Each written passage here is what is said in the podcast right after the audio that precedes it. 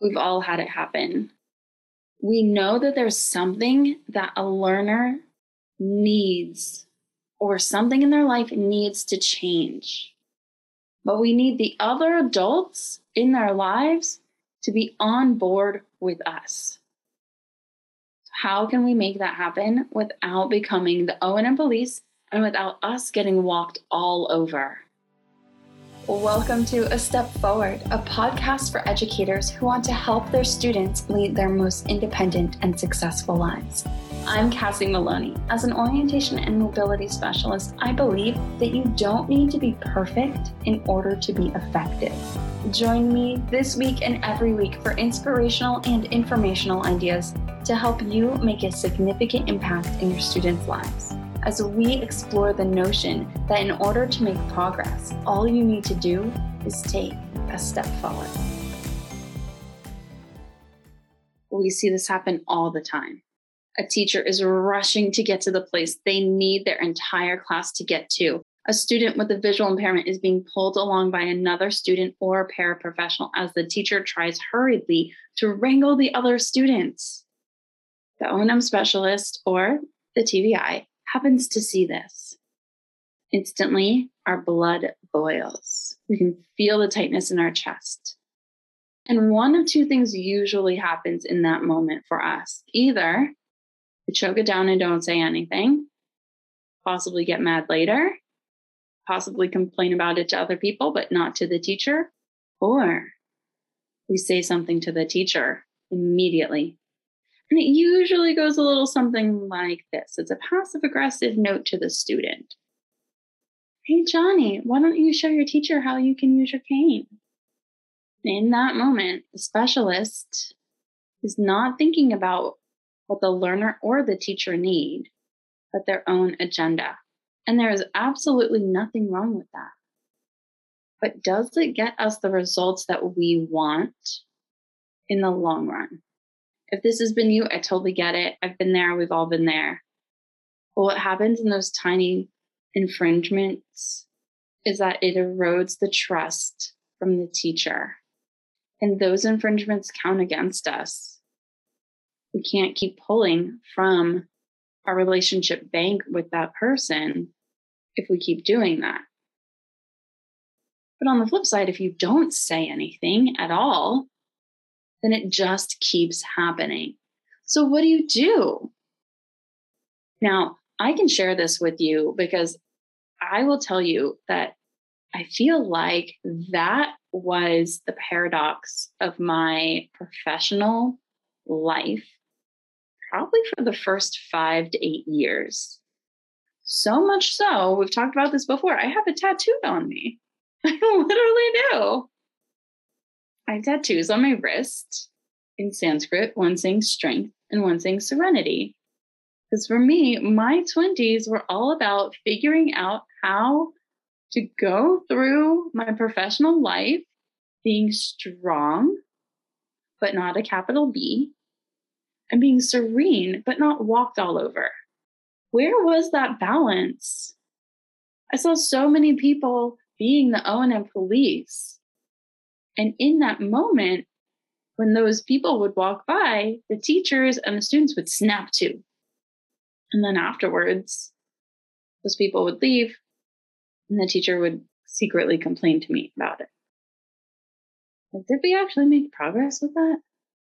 I'm not so sure. But the way that I was doing it wasn't making any progress either because I didn't say anything to anybody. And then I just got mad. And then who knows? Neither of those ways of advocating for our learners really get us where we want to go. And if you've had any issues getting your learners to generalize their skills or increase their skills, then it might be high time to start advocating for the things that they need. Now, one reason why we don't, and the main reason that I didn't, is because I was scared.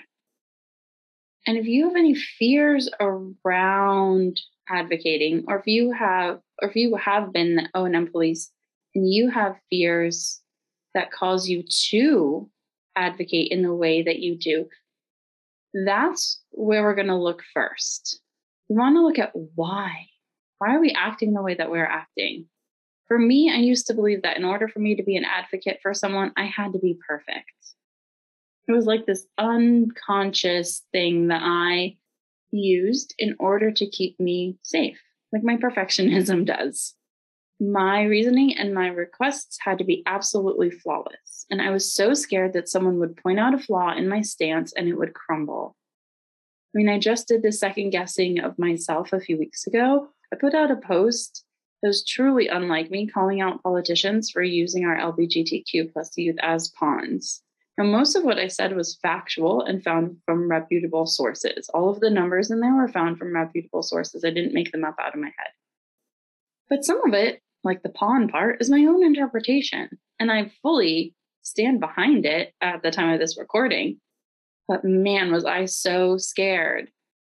And that, in and of itself, is a social media post. It is an indirect advocating. That post does very little good very little good for anybody else. It only does good when the people seeing that post then feel like they can advocate for their learners because I am taking a stance. That's all it does. It's not even direct advocating. And I still had a moment of fear before hitting the post button for each place that I posted it. It was all out of fear. And I wonder if you have some fears too. You can pause this and just think about it. I want you to think about the times where fear and anxiety have habitually held you back or caused you to act in a certain way. For me, it's holding me back. So that's why I said it in that way. But for you, it's something else. It could be being too fierce. For me, it might be not talking up in meetings or using indirect language like I think we may need to before my words. Or maybe you apologize for your opinion, or you degrade your own stance by laughing or typing out LOL in your emails and texts. For some of us, it may be that we become too demanding. We need answers right away. I just want you to know that all of that is normal, especially for females. It's our primal instinct to be a part of the group so we can keep ourselves safe our primal brains and nervous systems are wired for connection.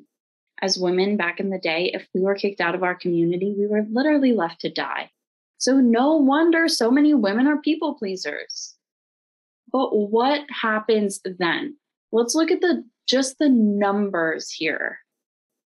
When we get an entire profession of women, and then we still see a disproportionate number of men at the top, you can tell that it's not because the men were better teachers to begin with.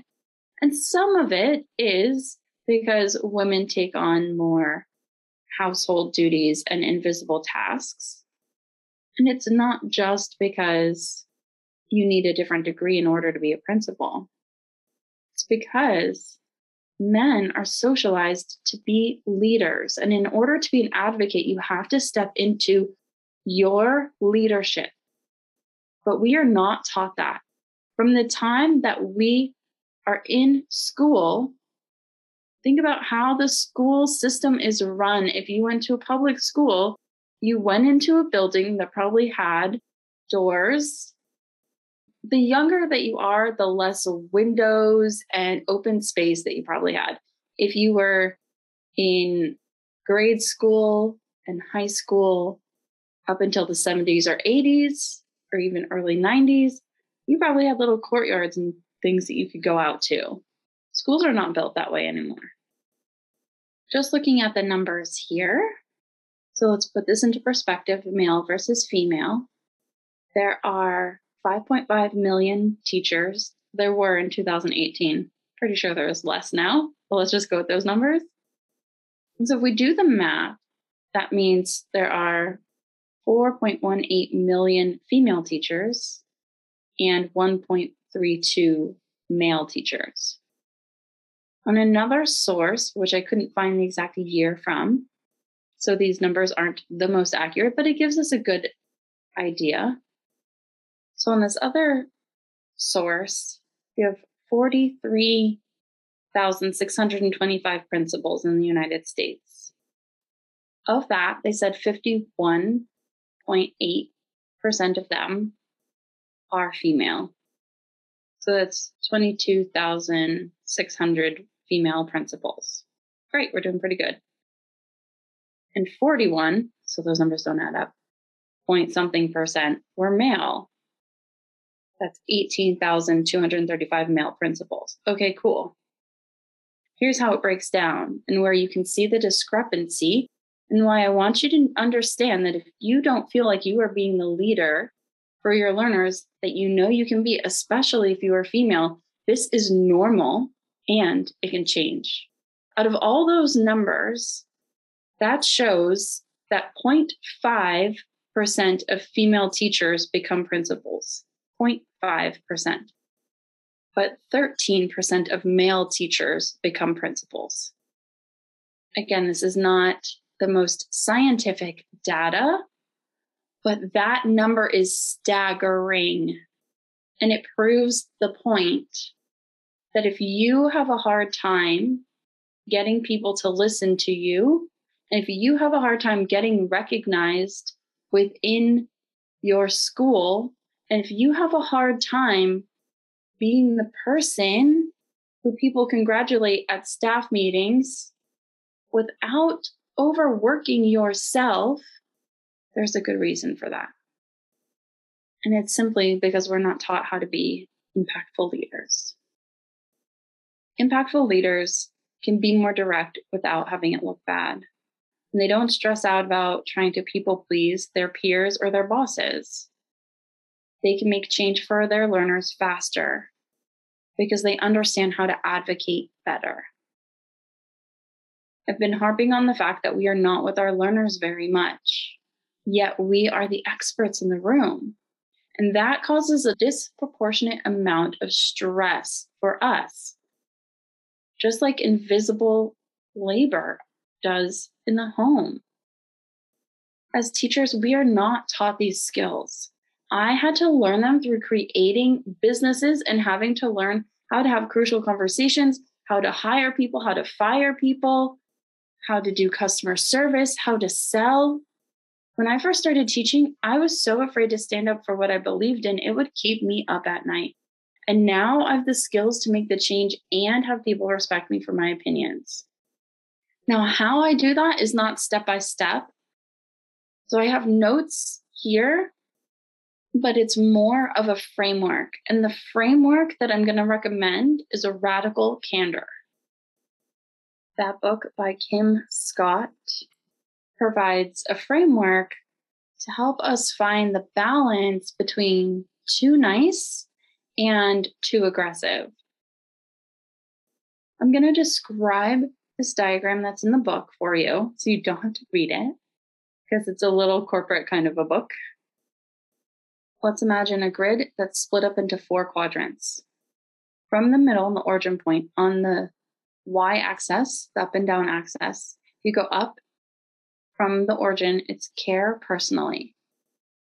Down from the origin point is just a bunch of what looks like would be a cuss word there.